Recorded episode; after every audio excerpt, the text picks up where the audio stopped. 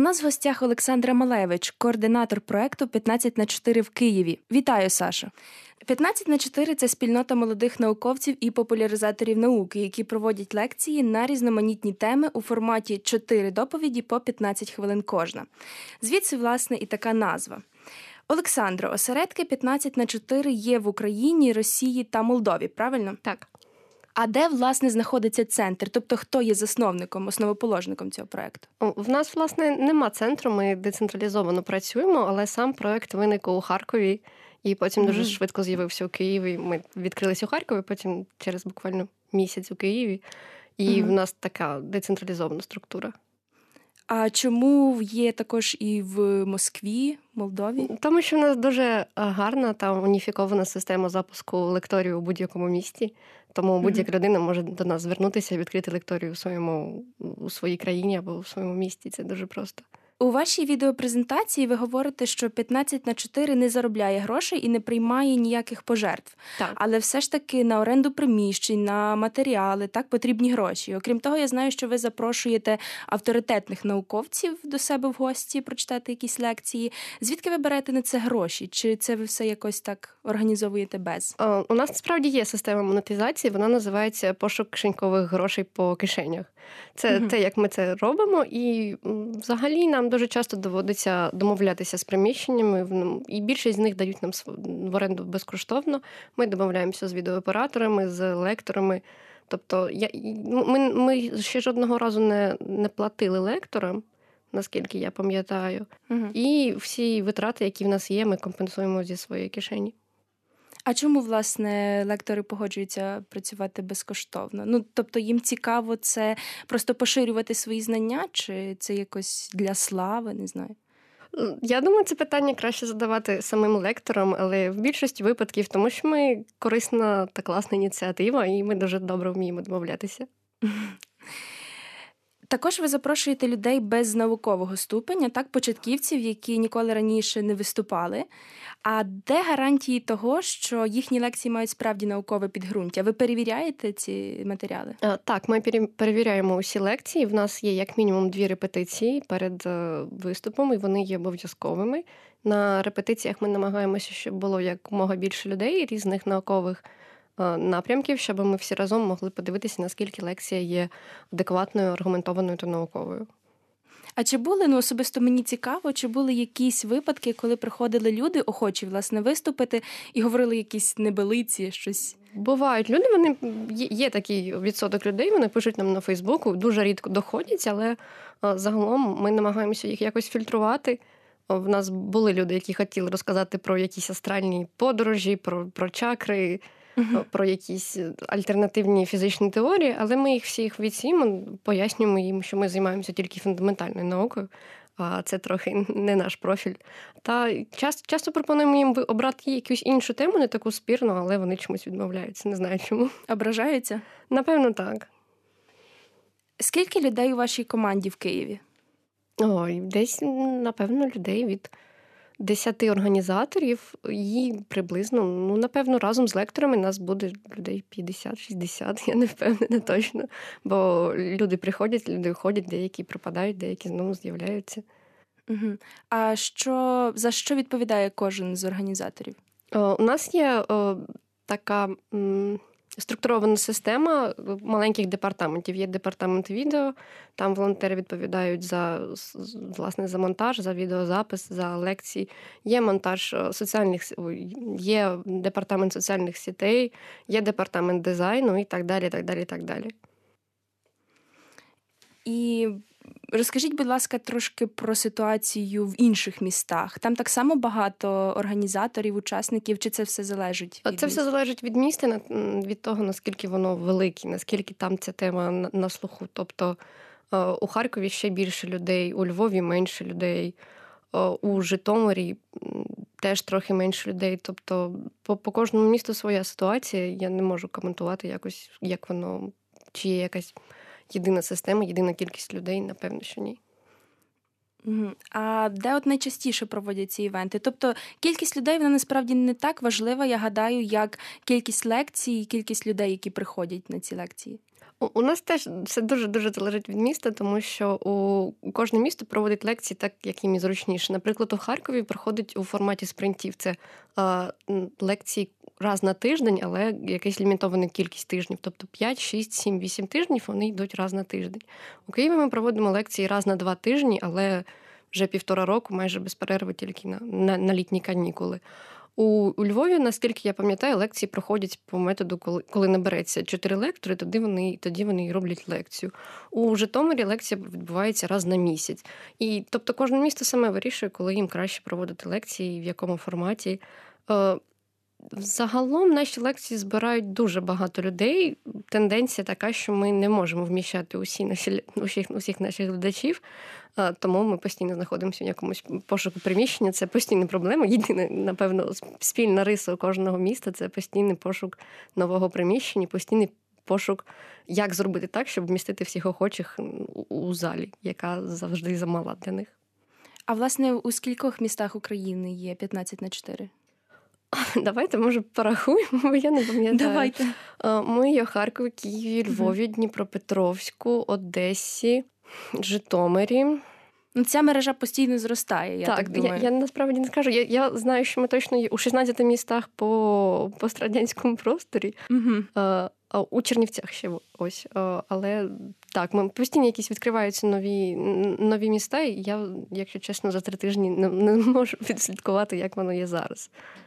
Я переглядала ваші лекції на Ютубі. Там насправді можна знайти собі лекцію на будь-який смак. Угу. Від історії книги до життя за межами землі, про безсмертя. Знайшлась навіть лекція про лекції. Особисто мені здається, що такі теми, як тайм-менеджмент, технологічні винаходи і вивчення іноземних мов зараз достатньо популярні серед молоді. А що за вашими спостереженнями цікаво аудиторії слухати? Ми взагалі проєкт не тільки для слухачів, але й для лекторів. лекторів. Тому ми намагаємося, щоб наша четверта лекція вона була такою корисною. Тобто, це лекція про лекції, лекція про англійську мову, щоб це були якісь знання, які були б корисні також і людині, яка вчиться виступати, яка хоче навчитися е, працювати з аудиторією. І в принципі немає якоїсь такої неприязні у аудиторії до таких лекцій, які менш наукові, умовно кажучи, більш соціальні, більш культурні, більш історичні. Публіка дуже охоче їх сприймає на рівні з звичайними науковими темами. А розкажіть про якусь лекцію чи тему, яка вам особисто от за останній період, наприклад, запам'яталася і отак практично вам знадобилася? Давайте я вам розповім про гарну лекцію 15 хвилин про корпускулярно хвильовий дуалізм, яку зробила в нас чудова дівчинка Вероніка, якій було 14 років. Ого. І у свої 14 років вона прекрасно за 15 хвилин пояснила цей принцип корпускулярного хвильового дуалізму ще й так, щоб все було дуже дуже зрозуміло для аудиторії. І мені, власне, як не фізику, оця теорія була не зовсім зрозуміла, але Вероніка молодець, вона зробила це е, дуже наглядно. З прикладами показала відео з зі струменем світла, де він частиця, потім він хвиля. І було дуже класно, всім дуже сподобалось, і всі були так в захваті, тому що це це круто, коли тобі 14 років робити такі класні так. лекції. А чи отримуєте ви якийсь фідбек від аудиторії, там якісь пропозиції, скарги, побажання? Так, ми збираємо зазвичай фідбек, ми робимо Google форму і пишемо там, які лекції вам сподобалися, чи сподобався вам лектор, будь ласка, проголосуйте. Тобто ми збираємо такий розгорнутий фідбек, намагаємося якось до нього дослухатися і орієнтуватися на нього. В принципі, дуже часто підходять люди після лекції, кажуть, дякую, було цікаво, було трохи незрозуміло у якомусь цьому моменті нам сподобалось, ми прийдемо ще. Пропонують якісь свої ініціативи, пропонують себе в якості лекторів. Тобто ми дуже жваво спілкуємося з аудиторією, ми в цьому плані дуже контактні. А скільки часу у вас займає робота в 15 на 4? Робота 15 на 4 займає, здається, все весь час, тому що треба постійно щось робити. Треба навіть на на рівні відповіді на, на якісь питання на Фейсбуку на на етапі листування, на етапі підготовки. Тобто ми репетируємо кожну неділю, і ця ця неділя це просто такий фізичний фізичний час, коли ти маєш десь бути. Це там пів пів вихідного дня. Плюс вся п'ятниця, тому що це підготовка до до івенту. І отак, от так, таким чином весь весь тиждень якось він так, ну, по, по, по годинки, по дві, по три, але це займає досить багато часу. Але окрім того, ви працюєте і подорожуєте, так? Так. Розкажіть, будь ласка, трошки про свої подорожі. Нещодавно повернулася з Африки. На на період моєї відсутності в нас є хелп-координатори, і наші друзі. Я їм попрохала їх, хай вони займуться цим проектом, поки мене не буде. І ось мене три тижні не було. Я подорожувала Кенію та Танзанію, і вони молодці, справилися дуже добре з завданнями. Тобто я приїжджаю, все все нормально, все готово. Лекції є, але репетиції пройшли, все, все добре, ніяких проблем. Тож, коли йде найближчим часом, можна почути 15 на 4? Найближчий наш івент буде 24 лютого. Це буде п'ятниця в 19.00 в е, ізоляції. Це набережна Лугава 8. Приходьте, ми будемо дуже вам раді. Які теми там ми можемо почути? На наступному нашому заході будуть такі теми: 15 хвилин про те, як е, запустити таргана в стратосферу, 15 хвилин про мечих хвістів. 15 хвилин про кофеїн та 15 хвилин про розуміння.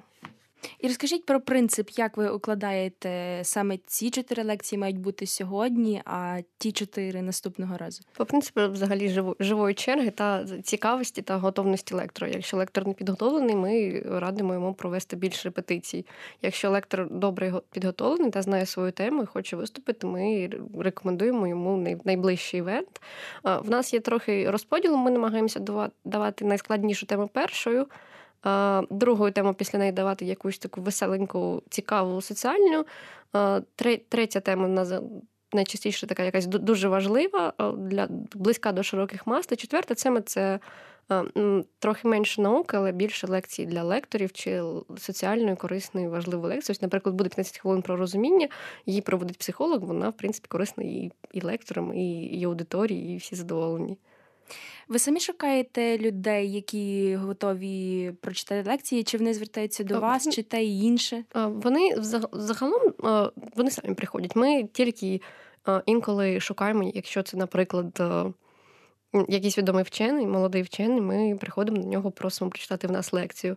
Але в більшості випадків ми проводимо кампанію, де наголошуємо, що будь-яка людина може прийти до нас і прочитати лекцію. І вони пишуть нам на Фейсбуку, приходять к нам на на лекції, приходять на репетиції, пишуть у соціальних сітях, і таким, таким чином ми знаходимо нових людей. Формат 15 на 4 дуже нагадує американський TED Talks. Так, є щось. Так. Вам не закидали, що це такий трохи плагіат? Наскільки це самобутній проект і наскільки він запозичений? Ну, це складно сказати, тому що е, принципова різниця між нами і Тедом е, в тому, що на Теді люди розповідають про свої проекти та чому вони класні. Е, ми розповідаємо за 15 хвилин про якісь цікаві наукові речі. Ми не вчимо людей чомусь. Ми не можемо за ці 15 хвилин навчити чомусь людей, але ми намагаємося їх зацікавити. І в цьому фундаментальна різниця між нами та Тедом. Е, в принципі, так, багато хто каже, що формат схожий. Просто 15 хвилин це такий час, е, за який людина не встигне ще втомитися, але цього часу буде достатньо для того, щоб зацікавити і якось е, сподвигнути на самостійне навчання. От, в принципі, і все.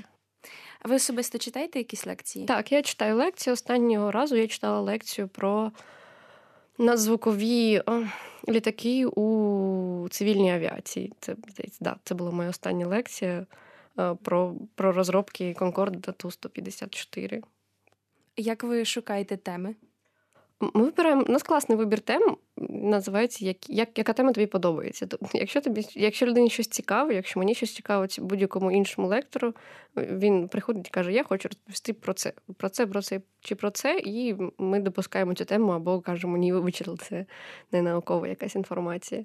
Тому я розповідала про про, про воду на Марсі, про тереформування Марсу, про е, сексуальне насильство в Україні, про е, про, про літачки і щось що ще було, я вже зараз не пам'ятаю. А скільки часу у вас йде приблизно на підготовку для однієї лекції?